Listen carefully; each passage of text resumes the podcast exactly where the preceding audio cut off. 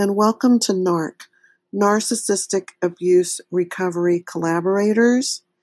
If you enjoy the podcast today, please follow me on my website, narctroopers.com, N A R C T R O O P E R S.com, where you will find a long list of podcasts such as this, along with articles that I have written, a video blog, and merchandise. Today's topic is the seduction, the glittery, shimmering mirage. We all know what a mirage is. It's something that's not real. We think we see it. It's that water, that oasis in the middle of the desert. It's that wonderful thing. It's it's a hotel in Las Vegas. But a mirage is not real. And this is a story about magical thinking, idealization, imprinting, grandiosity and entitlement, revision of history, that's a thing, pity plays, blame shifting, and triangulation.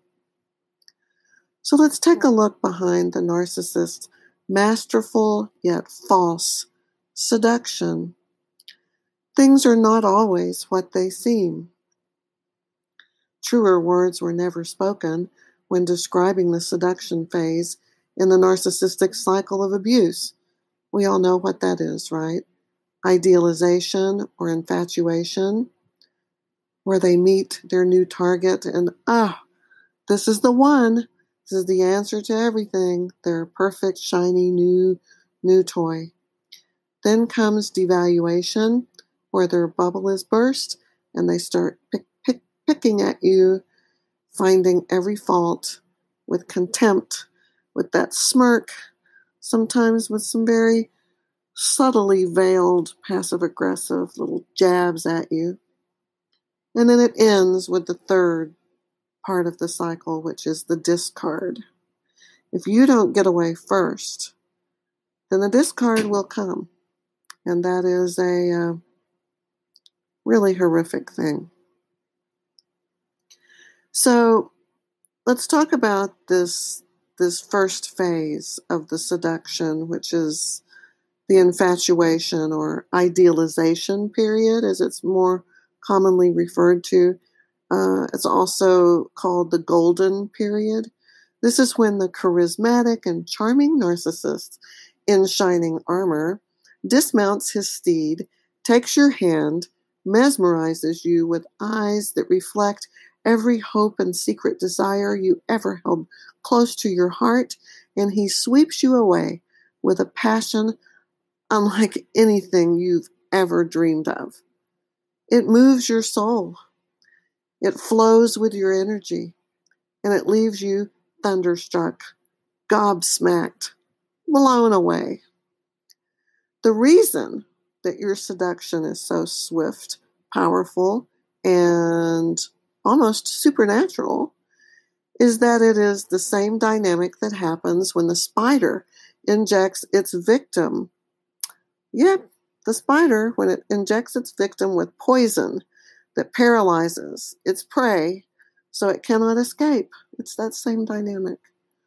The narcissist also does this so that you are so heels over your head in bed and in love that you just pour copious amounts of their life sustaining fuel that they have to have just all over them. It's just gushing and flowing all over them. When every time that you squeal in delight, laugh at their humor, hang on to every precious word they speak, adore them, praise them, crave them, laugh and giggle and throw back your head.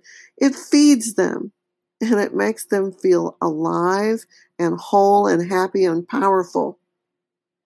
Every time you tell them that they are the best, it only serves to confirm what they already know. They are special, above the law. Rules aren't made for them. They're entitled, powerful, and they are the absolute best at everything that they do. They are the best artist, the best lover, the best helper, the best chef, the best handyman, the best everything. They even make the best avocado toast. Yep. Yep, I know all about that one. And they hunger for the people around them to constantly be blown away with how over the top, amazing, sweet, kind, thoughtful, helpful, and just adorably irresistible that they are.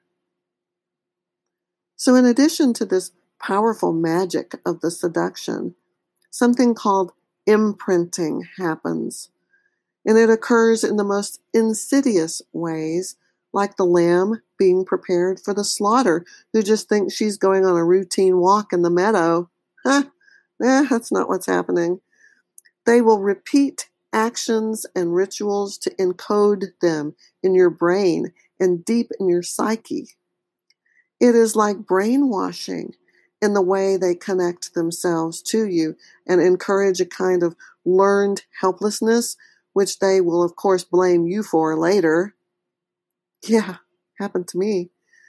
The way they always slide their hand under your lower back when they prepare for lovemaking, the way certain music is always played as a background for every moment, every moment. I remember my honeymoon, Paris, Wilco. Oh my gosh, I can't listen to Wilco now. It's a super trigger. Ruin that forever. Um, just the way that they use words to brand you as their property and stamp the moment with things like pet names or routines or ceremonious acts, special meals prepared together, places that you go together, experiences that belong only to you as a couple, nightly comfort rituals that make it impossible for you to sleep ever again after they are gone. You know what, guys? It's 4:30 in the morning. Guess who's still awake? And it's been almost a year later. This is the new normal. Yeah, I don't sleep. So, um, all of this stuff that they do creates a kind of ever presence, meaning that regardless of how much time or distance, the sensory markers will remain to keep you a prisoner for life. Gosh, I hope that's not true. Um, yeah. But that's the idea here. During this idealization phase, they adore you. They adore you because of how you make them feel. It's not about you, it's about how you make them feel. And they are enlivened by all the heady rush and excitement of a new coupling. They bask in it, splashing in all the sparkling waters of your love. It feels so good to be treated like the God that they think that they are, recognized as the saint they profess to be, and wallow in the delicious fuel that gushes from you with unfettered abandon. Yes, it's true, but as time passes, and as the this new mate loses some of their shiny luster because of the really shitty, selfish things that they do from time to time in a cyclical, intermittent reinforcement kind of way, they will inevitably see less blind devotion and instead see more questions and doubt coming from you. They see it in your eyes, in your face. They don't just leap in, you don't just leap into their arms anymore or into the bed with the same amount of enthusiasm after watching them flirt with the barista, indulge in porn more than they indulge with you, and tell these tiny little lies about everything, like where they were. And they show countless other little signs that the devaluation stage has begun.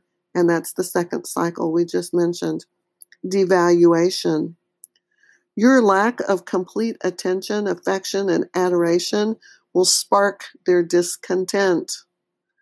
They must have fuel, high quality fuel from somebody who's just absolutely blown away by them. And if you're too bruised and battered to provide that quality fuel, they're going to quietly start searching for your replacement. Before long, you're going to become an object of contempt. They begin the hunt for someone who does does does recognize their magnificence. You burst all their bubbles with your so-called reality checks and you piss on their parade with your endless questions and doubts. How dare you? Who do you think you are? They have given you the best months, years, whatever, of your petty little life. So why don't you hold them up in the same way you did in the beginning? Now you're just a grumbly, bumbly inconvenience with no appreciation or respect for someone who gave you the stars and the moon and the universe on a silver platter, all gift wrapped with a bow and glitter. yes. Poor, poor narcissists. They ponder, why do all of these people that I'm so good to, I'm so perfect for, why do they all turn out to be such a disappointment? That's what they say. And as the devaluation stage progresses, you can do very little, if anything, right. The narrative begins as a pity play with colleagues or family members, and it grows as they convince everyone, including their therapist and their 12 step sponsor, that you, it's you who are truly the selfish, wretched harpy that's intent on making their life miserable and abysmal and doing this for everyone, to everyone. You're, you're the problem. And as you scramble and panic and try to turn things around, you look more and more unstable. Thus, proving their claims must be correct, you truly are a troubled soul in need of help. They become the holy, blissful martyr uh, remember that literary reference there. They become this holy, blissful martyr. Uh, Canterbury Tales, by the way, sacrificing themselves for the greater cause while you are cast into the abyss and branded um, with all of the blame. All of the blame. You get it all. Narcissists can never admit they are wrong or take accountability for anything. They possess the gift of spin and they will play the victim by blame shifting and pointing the finger at you know who, yours truly. Everything becomes your fault, as each and every crime that they ever committed against you and the relationship is heaped upon you, thereby allowing them to dance away, to just moonwalk into the sunset with no guilt, no remorse, no accountability, and everyone hated what you did to them. Everybody's going to hate it. They're going to hate what you did because you're going to be the bad guy in this story that they have written. Mm-hmm. The worst part is that they actually believe that you are to blame, as they are very skillful at revising the history of your time together. Revision of history Remember that, guys. It's a thing that they do. They all do it. They revise history. And then they believe the new revisionist version of what really happened in reality. By the time they are finished with their new and improved version of everything, nothing is going to resemble the truth of what really happened. And then you, you know, you walk away with all the blame.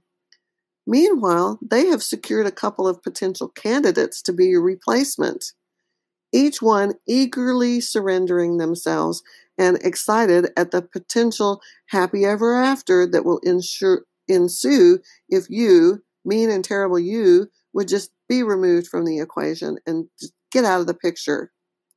Go on, head on down the road already. I'm next. You're gone. Your history. Move on. He laughs at a funny little text she sends as he sits across the dinner table from you. He exchanges sexy promises while you make his dinner.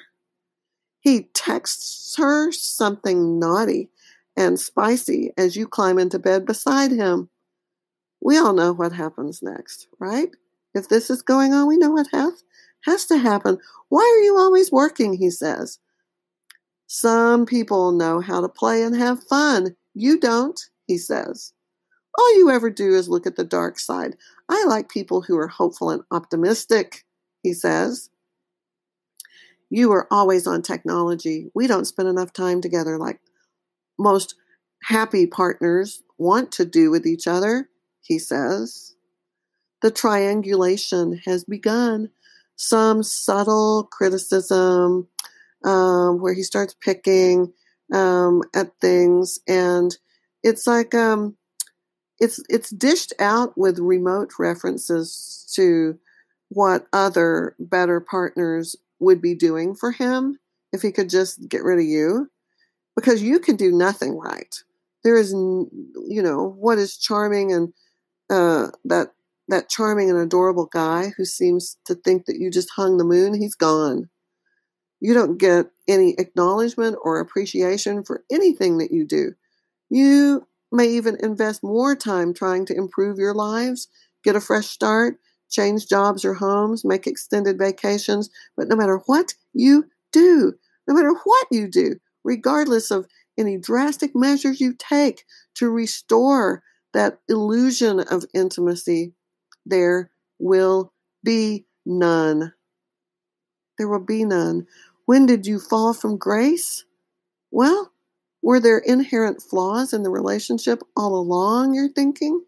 Is it you who failed to measure up? What could you have done differently to get a different outcome? Did they ever love you? How can you live without them? Will they ever acknowledge the truth? Did I fail to love them enough? Why couldn't I fix them? Are they happy with my with their replacement that they replaced me with? Do they remember anything about our time together as a couple? You know what, guys? So many questions. They go in loops around and around in a, on a merry-go-round in your mind and there are no answers. Mm-mm. You know, there's there's not. Seduction is one of the most stunning features in a relationship with a narcissist. It is powerful and expertly executed so that you cannot refuse, you cannot resist. But it is only one of several stages in the narcissistic cycle of abuse. As you approach the end, you will find it impossible to reconcile how that person at the beginning is the same person that is now sitting across the room glaring at you with such contempt and hate and disgust. It's just not even possible. Twice in the last year before my narc ex discarded me, there were poisonous cottonmouth snakes in the garage. I have come to think that they were coming for their master. Anyway, I screamed and hovered and had my phone trying to take pictures and record the event, but he came out and he said things like, Please be quiet. You are frightening it. It's not going to hurt me. We understand each other. He knows I'm trying to help him. He said that as he was wrangling this poisonous snake, six foot long, eight foot, I mean, this is a huge snake. Narcissists don't show any true, authentic emotion. And at the time, I marveled at how gently and fearlessly he handled the snakes to put them in the bag. He put them in a gym bag and then he drove them to a safe location. Now I understand that he identified with the serpent. They were both predators. Duh, right? Both predators? I missed that. both poisonous and deadly. Both of them capable of shedding their skin and being born into a new iteration of themselves. Both of them deceptive and dangerous. Well, you know what? The serpent has been known for seducing the vulnerable, unsuspecting, ever since biblical times. And you know what? Some things just never change. So, the message for this today beware, be careful, be gone.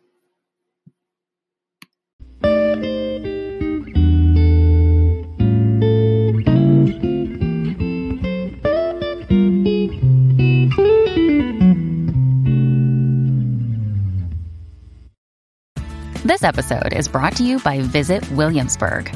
In Williamsburg, Virginia, there's never too much of a good thing. Whether you're a foodie, a golfer, a history buff, a shopaholic, an outdoor enthusiast, or a thrill seeker, you'll find what you came for here and more. So ask yourself, what is it you want? Discover Williamsburg and plan your trip at visitwilliamsburg.com.